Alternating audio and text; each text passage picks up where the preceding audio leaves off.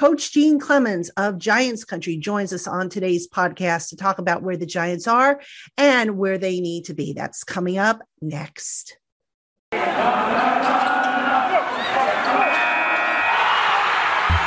Locked On Giants, your daily New York Giants podcast, part of the Locked On Podcast Network. Your team every day.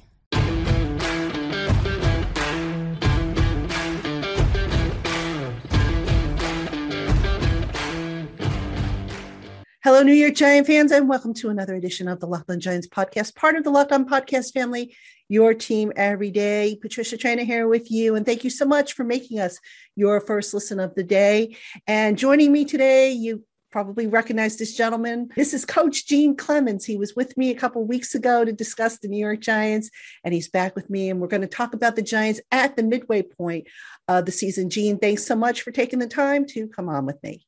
Hey, thank you for having me. Always a pleasure to talk um, football, especially a good thing to talk after a win. So, yes, always yes. a better conversation after a win. Absolutely. And Gene, let's kind of bring everybody up to speed on what we have seen from this giant team through the first like nine games. I mean, kind of a, a slow start, a little bit of a stop start type of thing, but overall, do you feel that this giant team has kind of gotten over that hump of that slow start, or do we still not know what this team is all about?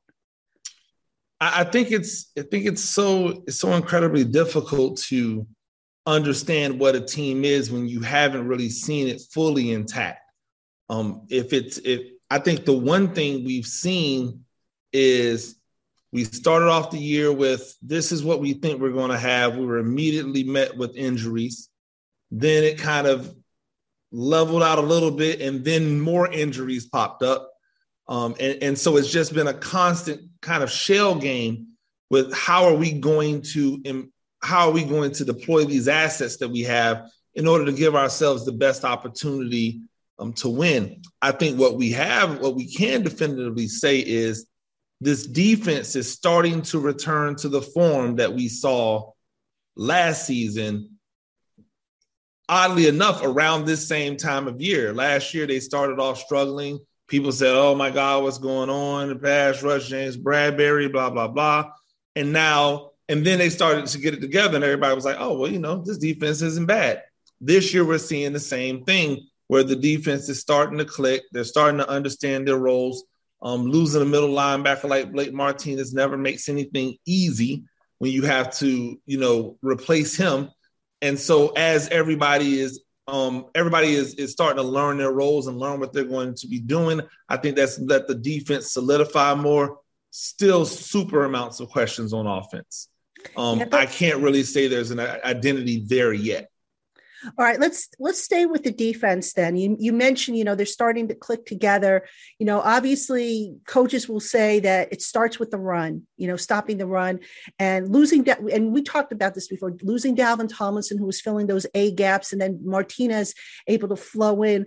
What have they done differently to kind of, you know, tighten that ship up a little bit and how much is that hurting the pass the uh, pass defense because you know I look at Tae Crowder, I see a guy who I think would be fine against the pass, but against the run, not so much so. So what have they? What adjustments has Patrick Graham made on defense these last couple weeks to get him playing better? I, I, think you've seen them be more diligent about getting guys to the line of scrimmage, um, especially especially from the secondary. Um, you know, Jabril Peppers going down was a was another hit to the defense because he's a he's a guy in the secondary that they've used a lot to play those those kind of hybrid nickel packages where he's essentially operating as a linebacker. So they've done a good job of playing um you know Zay um Zay McKinney more at the at the at the second at the second level, allowing him to be more of a playmaker like he was at the um University of Alabama. And and I think that's helped the defensive line have just started playing better. I mean, there's really no other way of saying it. They've made a, a, more conscious effort to be sound against the run, which when those guys, and we know how talented those guys are up front, when those guys are locked in up front, they do a great job of allowing those linebackers to run and make tackles. And I think that's what we've seen these last couple of weeks, some a, a more concerted effort to get back to being disciplined in the run game, not necessarily about doing things differently, but really just more about doing what they know they, they're capable of doing because they have that talent. Now, in the defensive secondary, one of the things they've been doing of late, which I find is kind of interesting, is having James Bradberry sometimes match up against the tight end. The tight end is traditionally not as fast as a receiver. I think we all know that Bradbury sometimes has trouble with some of the really fast guys. I mean, what do you think of that move? And what else have you seen from the defensive secondary that's helped them kind of tighten things up a little bit back there?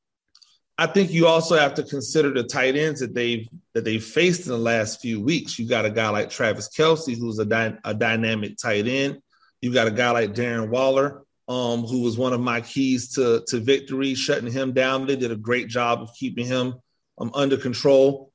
Um, Bradberry Bradberry matching up with those types of guys with his size and his physicality only makes sense if you remember back when New England used to use Aqib Talib in the same type of way, um, and and knowing that this defense has roots and tentacles that that go all the way back to those New England Patriot style of defenses, um, I think it makes sense that you see that happening more. Um, I, I, really think though, unleashing unleashing Zay McKinney in the secondary, allowing him to be more more of a of a free flower and not so much of a of a I need to be in this one particular place at this one particular time allows him to to be able to diagnose offenses, read what's going on, and then react and, and be who he's been his entire football career. Sometimes when we get guys and we lock them into a box and we tell them you have to do this one particular thing, that's not necessarily the the, the best recipe for success for those guys because they see the game just at a level that maybe we, even as coaches, don't see it sometimes. And so we have to give those players the autonomy to, to do what they feel is in the best interest within the framework of the overall defense. And I think that's what um, Patrick Graham and, and this defensive coaching staff has done. They've empowered these players to be able to make decisions on the fly that might that might that they may not have been doing earlier in the season because they had a structured form that they were looking to go with. Now, we'll talk about things to change coming up in a little bit, but I want to talk about Quincy Roche, who is a guy that has quietly earned more and more snaps, more and more responsibilities. This past weekend, he was active. Oshane Ximines was not. Um, they also brought up Trent Harris to kind of boost up that pass rush. But let's focus on Roche. What did you see from his game? What do you like about his game, and how does he fit in this defense? Well, I mean, he's a he he's he's a, he's in the mode of a lot of of the outside linebackers that we have right now. Those tweener is he is he a guy who can play in space and cover? Is he just simply an edge rusher? I think what you get with him is you get the the same type of rusher as an Azeez Ojulari, which is an, a, a, true edge rusher that may be a little bit undersized, um, and that allows a guy like you know, Lorenzo Carter, who has the ability to be not only just a rusher, but a great guy against the run, to go back to doing what he does best, which is not really focusing on being a rusher, but just focusing on being a good football player. And, and I think I think um, the same thing can be said for Leonard Williams. Um, a lot of times we get so caught up in the sacks and and the lack of sacks from those guys that we forget that their their talent isn't in just doing one thing well. Their talent is being an all around football player. And so those guys being able to just be football players um, allows a guy like Roche to be able to focus on simply pass rushing. You come in, it's third and long, it's second and long, go after the quarterback, do what you do best, flush those quarterbacks to these other guys who we know will be there to help and make plays. It's interesting because uh, I, I, never thought of it where, you know, maybe Lorenzo Carter was maybe taking on a little bit more because of the guy on the other side. That's a good point that you bring up. And it's also possibly how, you know, to answer the question of why Leonard Williams isn't, you know, at, at halfway to 11 and a half sacks this year. So that was a, a pretty astute observation, as always, uh, from you. Well, thank you. I, I think I think sometimes we just we want something for players that maybe is not what that player is actually supposed to be doing. Um, I, I feel the same way about um, you know, you know, defensive ends that we see that have been high picks, if they're not all, you know, dominant double digit pass rushers, people look at them as if they're um as if they're failures, as if they're not good football players. But sometimes they're just really good football players and they're not pass rush specialists. That's not what they do. So um, I think that's the case with, with, with the defensive linemen and some of the linebackers that we have um, here in in New York. And so when you add in those guys who are just adept at passing, at, at rushing the passer, and you can keep those guys fresh, it really can make a big difference in the pass rush. And we've seen it over the last few weeks, even before um, you know, Roche came in, we started to see an uptick in in the pass in, in the pass rushing numbers, the pressures on the quarterback, and in the sack numbers. Hey, Giant fans, if you do a lot of driving like I do, then you need to know about a fantastic new app called Get Upside. When you open an account on Get Upside, you can get up to 25 cents per gallon back every time you fill up at the pump. Get Upside makes it easy to save on your gasoline, and they give you multiple cash out options, such as direct payment to your bank account, PayPal, Amazon gift cards, and more. Anytime you want to cash out.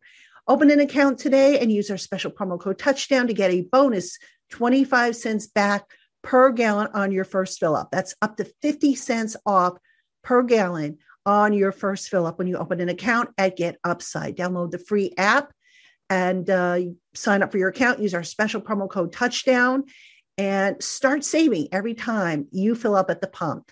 That's Get Upside available at the iTunes store and on Google Play get upside and use that promo code touchdown for 50 cents off per gallon on your first fill up.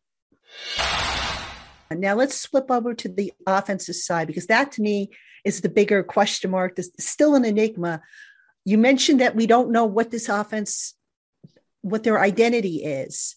Is that because of the injury? Is that because Jason Garrett just can't figure it out? Is it a combination of stuff? And what can this offense be if they get everybody back? Well, I I'm I'm know I'm in the minority, um, but I don't think it's because it's because Jason Garrett can't figure it out. I think any offensive coordinator would be struggling right now, given the circumstances that he's been dealt as an offensive coordinator. It is it is concerning um, that this offense isn't able to put more points on the board, considering they find themselves in striking distance a lot. And so um, I think it really comes down to personnel. What we what we are missing, what we seem to be missing from this offense is the ability to explode at any time. It's not the it's not the um every single every single down being able to move the ball because I think I think for the most part Garrett does a good job of game planning and you can see that in the opening drives usually those scripted drives end up in a field goal, not really in touchdowns, more in field goals. But I also think that that has to do with the aggressiveness of of of this offense. Like how aggressive are they are they being? How aggressive are they being told to be? Because that all comes from the head coach down. So when we when they get into those situations of a third and one or a fourth and short, when when they're when they're past the 40 yard line? Are they just saying, hey, that's an automatic field goal? Or are they giving them the opportunity to pick up that first down? If we look around the league, you're seeing more and more teams on fourth and two and fourth and three and fourth and one decide we're just going to go for it because our offense should be able to pick up two to three yards as opposed to kicking a field goal. But when you've had a guy as automatic as Graham Gano has been, it's kind of hard to turn down those those three points. The the thing I would look at is I would look in Baltimore where they have the best kicker possibly of all time, and they still go for it on fourth down when they're in field goal range. That's the level of aggressiveness that brings up the excitement level of your offense and can really make a difference between three points and seven points. And if, if people have read anything that I've written about this offense, it's the need to keep the kicker on the sideline more often and allow him to kick extra points and not field goals. Indeed. Now, let me ask you, staying with Garrett for a second here. some people have argued, and this is just my observation for what it's worth. He's great with the opening drive because, you know, that's scripted. But once that script runs out a little bit, and we saw this la- this past week against the Raiders, they were doing a lot of heavy personnel, 23, 13 personnel. They got away from that. And then they went back to it later in the game. Is that just a matter of the, the game dictating that he do that? Or is that just Garrett saying, okay, you know what? Now you guys know that I'm going to use heavy packages, so I'm going to mix it up a little bit. What do you think's behind that? I think it's exactly is is the latter. I think he sees them make the adjustments to what they're seeing and go, okay, now it's time for me to move the other chess piece. But but the thing about football sometimes is that if you're just having success doing it, make them stop it consistently before you decide you're going to make the adjustment. If you notice, they didn't get away from the running game um, last week, and that running game continued to to bear dividend down the stretch. Now, screen passes to fullbacks. Don't exactly know if I'm if I'm down for that. When you've got dynamic playmakers that can, you know, probably do a little bit more with the ball, but you have to you have to respect that at least in that particular case, Booker had it rolling. He was doing well all, all game. They continued to feed him the ball. And we haven't necessarily seen that in some weeks past because I believe he's felt like he's had to keep switching it up so that people can't get a beat on what he's doing. And, you know, while that might be good in theory, if you've got Saquon Barkley back there, you're continuing to run the ball. So you should treat it the same way when you have Booker on back there as well. Now, you speaking of Saquon, there's a chance that he might be back for the Monday night game coming up in a couple weeks against Tampa. We've seen what Booker brings to the table. If you're the coaching staff, do you maybe divide up the workload between Barkley and Booker a little bit more than what it's been, just if for no other reason to keep Saquon on the field? Because I mean, it, injuries have been a problem with him, and I'm concerned that all these lower body injuries are going to take their toll on his explosiveness and change of direction. I, I would say in a in a perfect world, yes, but the problem is is that it's not like Saquon's got a bunch of little injuries. he blew his knee out and then he got his ankle snapped in half. Like that's not exactly, you know, a pulled hamstring or a, a quad bruise or something like that. These are legitimate major injuries that he's had. When you have injuries like that, I don't believe that that becomes a wear and tear type of situation. I think that's just bad luck. I mean, he stepped on a guy's foot or a guy stepped on his foot, however it happened. Like that's a fluke injury. So I don't know if I would necessarily take him off the field because of that. Because what I what I believe was the problem early on is that they were trying to manage his they were trying to manage his snaps so much that they never really gave him an opportunity to catch a rhythm. And you could see before the injury, he was getting more carries, he was getting more touches. He started to get more of a rhythm and look like the Saquon of two years ago. And so, to me, if he's healthy, I'm playing him and I'm playing him like he's healthy, but I'm not playing him until he's healthy. So if he's telling me, hey, I'm 85% to go, no. I want I'm gonna keep Booker in here. We'll let Booker roll. We'll continue to do what we're doing. I want you, I want you to get to as close as 100% as you can get before we put you back out there because I believe that's what causes injuries, compensation for injuries that have that have happened that haven't fully healed yet. And so if he can avoid that, I think that'll be better. And then he can resume being the Saquon that we all love to watch. Yeah, good point there. And I know that was a problem a few years ago with Victor Cruz when he was compensating for his injury, and we all know what happened there. Let's turn to Daniel Jones because that remains a big question mark. A lot of people say that the Giants still don't know what they have in Daniel Jones because you know, one week he looks great. The next week he's a game manager. The next week he doesn't look so great. Then he goes up and down, up and down. A quarterback's progress is never linear. That being said, what are you seeing from Daniel Jones at this point, midway through the season? Is he on the right track? I mean, has he taken enough of a leap forward or shown that he's he's on the right track at least to take that leap forward to answer all those questions once and for all? No, I don't think he's I don't think he's done enough at all to answer those questions. I think I think that we see and and I, I think that what we see is who he is. Um, he has dynamics. He can be dynamic. He also can be erratic. And unfortunately, there's not enough consistency of dynamic to go when this team is down a running back and a wide receiver and a couple offensive linemen. We can just get a ball to Daniel Jones and allow him to win the game for us. Um, he's not. He's not that. He's not Lamar. He's not Lamar Jackson. You know, he's not. He's not um, um, any one of these quarterbacks that you can point to and go, that guy's going to win us by himself is just going to will us to three to four games a year. He's a guy that everything has to be working right for, and the scheme has to be has to be clicking for him to have success. And if that's the case, that's fine. But you have to have all of the support and cast around him in order to make that work. It has to be a Baker Mayfield situation where you've got two really good running backs. You've got a bunch of wide receivers that are solid. You've got one of the best offensive lines in the game. And so now you can take the pressure off of him to do everything himself. And he can just be a distributor who can also give you those wild plays from time to time. But but am I am I ready to sit here as a coach and say, let's invest in, you know, in Daniel Jones for the next four to five years? Probably not. And that has nothing to do, obviously, with the injury situation, which has been of, I mean, it's crazy. And I know a lot of teams have injuries. Baltimore has a lot of injuries.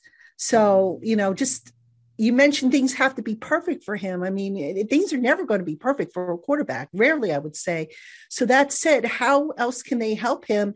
And when they do base the criteria at the end of the year, they do the evaluation, are they going to be looking so much as stats? Are they going to be looking more at decision making? What What do you think is going to be the deciding factor for them to say, okay, yeah, he made enough progress to where we want to continue, or no, we we don't think he's our guy? Well, I, I think that two things dictate that. Number one, who are you replacing him with? That's always got to be the question. Can you replace him with somebody who is legitimately better than him and can be legitimately better than him for the next. I, I tend to not go like 10 years. I think that's ridiculous for the next three to five years. And if the answer is yes, then I think they move. I think that they make some type of move before they're trying to pay him like he's a top level quarterback with that fran- with that extra fifth year franchise, um, essentially. But not knowing that what's coming in, I think you have to go into next year thinking this guy is going to be the guy. How can we help him be the best version of himself that we can? And and when everybody's healthy, that's allowing him to distribute quickly to all of these weapons that we now have and, and allow them to do the work. And then he's the curveball because all of a sudden you've given it to Saquon, you've given it to Saquon, you've handed it off to Tony on a jet sweep, and then he pulls it and he goes out the back door for 55 yards. We know that that's something that he can do, and that's some that's a that's a, a way that he can be productive in this offense and dynamic in this offense with his feet. That has to be a part of the game plan forever. That that can't be something that they get away from and go, okay, well, we're going to protect him because he he's our franchise guy for the next 10 years or whatever it is. That's a part of his DNA and who he is and they have to embrace it. That's a part of it. And with that, there are going to be some times where, like a few weeks ago, he might get dinged up or he might, you know, go into concussion protocol because he doesn't know how to slide. Right. Yeah, makes sense. I mean, so basically, it sounds like they're going to have to pick up that option because next year's quarterback class, from what I understand, is not a very strong class. So it, it's it's not it's not a it's not an awful class. It's just a class full of question marks. And do you want to go with the unknown or do you want to go with the known? Now, the better question will be what's this free agent quarterback market looking like? Because you can't you can't tell me that this offense doesn't look better with the distributor like a Teddy Bridgewater on it. You know, so if, if there's a Bridgewater available at at at at late 20s, early 30s that you can still get to come in, what'll what will be the situation with the Jameis Winston down in New Orleans? He's only signed to a one year deal. There's there's options out there. Tyrod Taylor with the Buffalo Bills. He just came back from an injury, had a bad game, but he's been a solid quarterback his entire career. They may not be long term options, but they may be legitimate one to two year stop gaps while you try to look into cultivating somebody new. And that might be the way that they can go because if they're in win now mode, and make no mistake about it, they have the assets um, and they have the weapons to win right now. They have a they have a they have a GM, they have a head coach, and, and an offensive and defensive coordinator that are looking to win right now. There may be an option to do something else if they don't believe that Daniel Jones is the guy to do it. All right, Giant fans, we have more coming up for you on today's Locked on Giants podcast. But first, have you checked out Built Bar? Available in nine amazing flavors, plus a rotating selection of limited time offerings in nut and nut free varieties. Built Bar is the perfect choice for a low carb, low sugar, and high protein treat that will satisfy your sweet tooth thanks to its pure milk chocolate covering. Visit builtbar.com and get 15% off your first order with the promo code LOCK15. Again, that's L O C K E D 1 5 at builtbar.com for 15% off your first order. All right, Giant fans, we have more to come still on today's show. But first, this episode of the Locked on Giants podcast is brought to you in part by McDonald's, proudly serving communities since 1965. McDonald's has always been more than just a place to get tasty, affordable food. It's a place where friends and family can come to reconnect, refresh, refuel, recharge, and enjoy an endless supply of delicious French fries and other tasty treats. And it's a place that no matter what your dietary needs are, they're sure to have something. I know every Sunday, and it's a place where no matter what your dietary needs are, you're sure to find something tasty, affordable, and delicious. It's a place where every Saturday I stop in to get an egg McMuffin and a hot beverage to enjoy before I go running around on my week, weekly errands. So stop into your local McDonald's today and refuel, reconnect, recharge. McDonald's, I'm loving it. All right, now, Gene, let's talk about the future. The Giants spending this week self scouting, figuring out what do we have to do better, what do we, what can we carry over. From your watching them for the first nine games of the season, where would you start with this group as far as what would would be a top of your list to to fix and get, you know, or to change up for the last, you know, eight games or so? I would go back and I would I would definitely clean up our our pass coverage. Um, what are we? Are we are we a man team? Are we a zone team? If we're going to be a man team, do we have the proper personnel out there to be able to, to cover people up? You know, what's more concerning to me with with Bradberry is not necessarily, you know, his his IQ or whatever you know it may be. Um, he he does he does have issues with speedsters, but it's not like he's just getting blown by. My issue is more with the double moves. He tends to fall for a lot of double moves, and I think that's because he doesn't want to allow receivers to get separation. Um, in the in the secondary, in in the in the back half, outside of Zay, um, who's the other safety that you really feel comfortable with locking up on somebody? Um, if that's the case, maybe we shouldn't be a zone team. Maybe we need, to, I mean, a man team. Maybe we need to look more into these zone blitzes um, how can these linebackers help us other than just being edge rushers? Right now, my problem is they have a lot of linebackers that are essentially edge rushers. But how many of those guys are adept, like really and legitimately adept at covering? So if they're not adept at covering, if we know, if I'm an offensive coordinator, I know that you're a one trick pony defensively, it makes it really easy for me to game plan for you. And so I think they need to get back to cleaning up those coverage situations so that people can't pick up those easy yards and so that they don't find themselves getting beat over the top for the big for the big shots. What about on offense? What do you think the priority there needs to be? It has to be it has to be offensive line. It has to be how do we solidify, shore up, get the continuity where we need in this offensive line so that we're not constantly looking at a revolving door of guards and tackles every single week that have to get comfortable with calls and um, with, with with with assignments. How do we get the continuity there so that when we have our running backs at full strength, whether it's Booker in there or whether it's it's Saquon, they're able to have a legitimate threat in the in the running game that we can then employ that play action passing game that's been so effective for us since we've been without um, a lot of our starting receivers. And then um, how do we then, you know, divvy up the receiver count? Um, because once we have all of these receivers back, we have a bevy of pass catchers and they can't all be on the field at the same time. So how often do we go with the two tight end sets that they've had some success with lately? How often do we go with a three and four wide receiver set? Do we do we have times when we put both running backs on the field at the same time? Those are some of those things that they're going to they're going to have to figure out um, as they as they get all of those guys back healthy and look to make this this this run down the stretch um, of these last eight games. What do you see as the best fit? Uh, do you, th- do you think they're best as an 11 personnel, 12 personnel? What, what do you think should be their base offense? I think I think when everybody's healthy, you I would probably be 11 personnel. Um, I think that um, the what what what what Golladay what Golladay gives you as a legitimate X allows you to then use Shepard and Toney as that off that off that off the line of scrimmage Z and slot that works at the intermediate levels.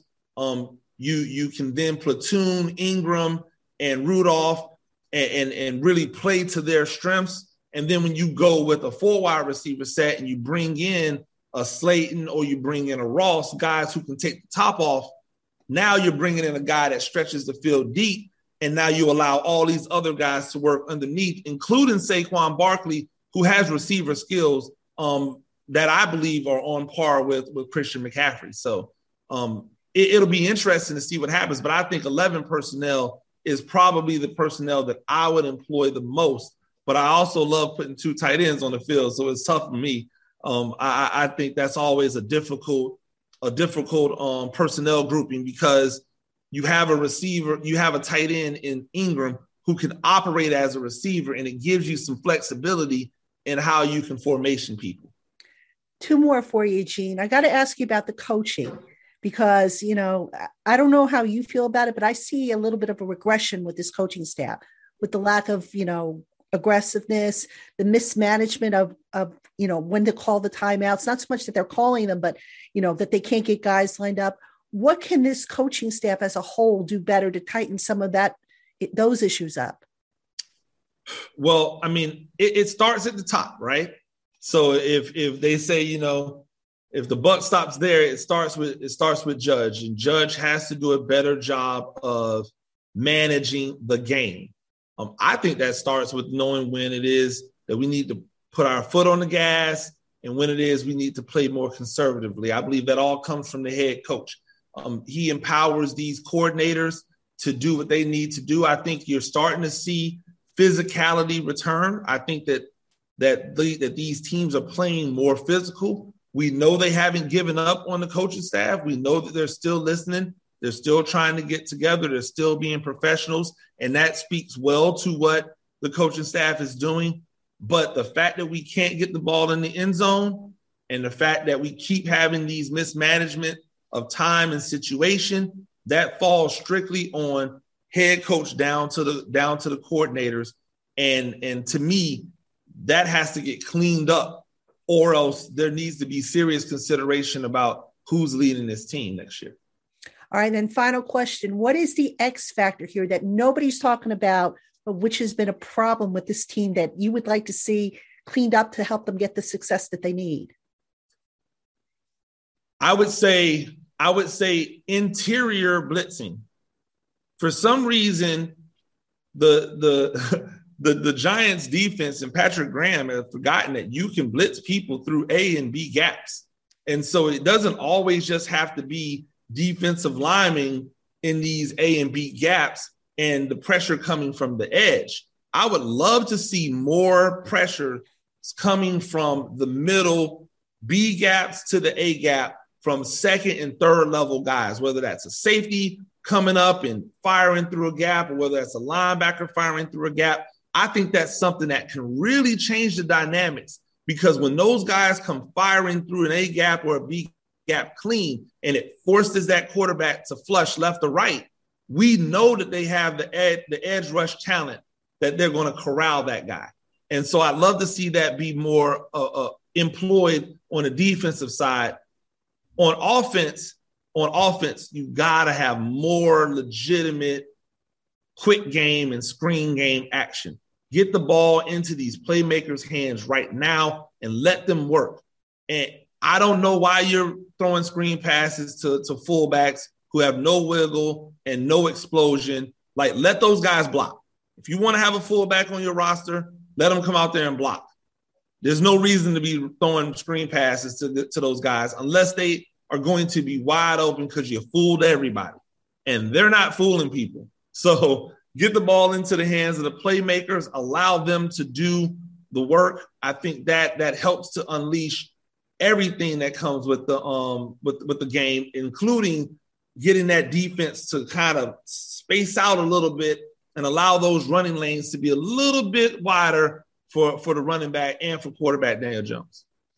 Great stuff, Gene, as always. Folks, you can find him on Giants Country. He's got a couple new pieces coming out, as well as some pieces he's put out already. You can find him on The Athletic. And a matter of fact, I'm going to put all the places you can find him, including on YouTube, here in, in the show notes. So make sure you check him out. Gene, awesome stuff. Appreciate the time. Folks, make sure you tune in tomorrow. We have our Twitter Thursday instead of a crossover show since we are on a bye week. So get your questions into me. Again, the address is in the show notes. For Gene Clemons, I am Patricia Traina. Thank you so much for tuning in. We'll talk to you tomorrow.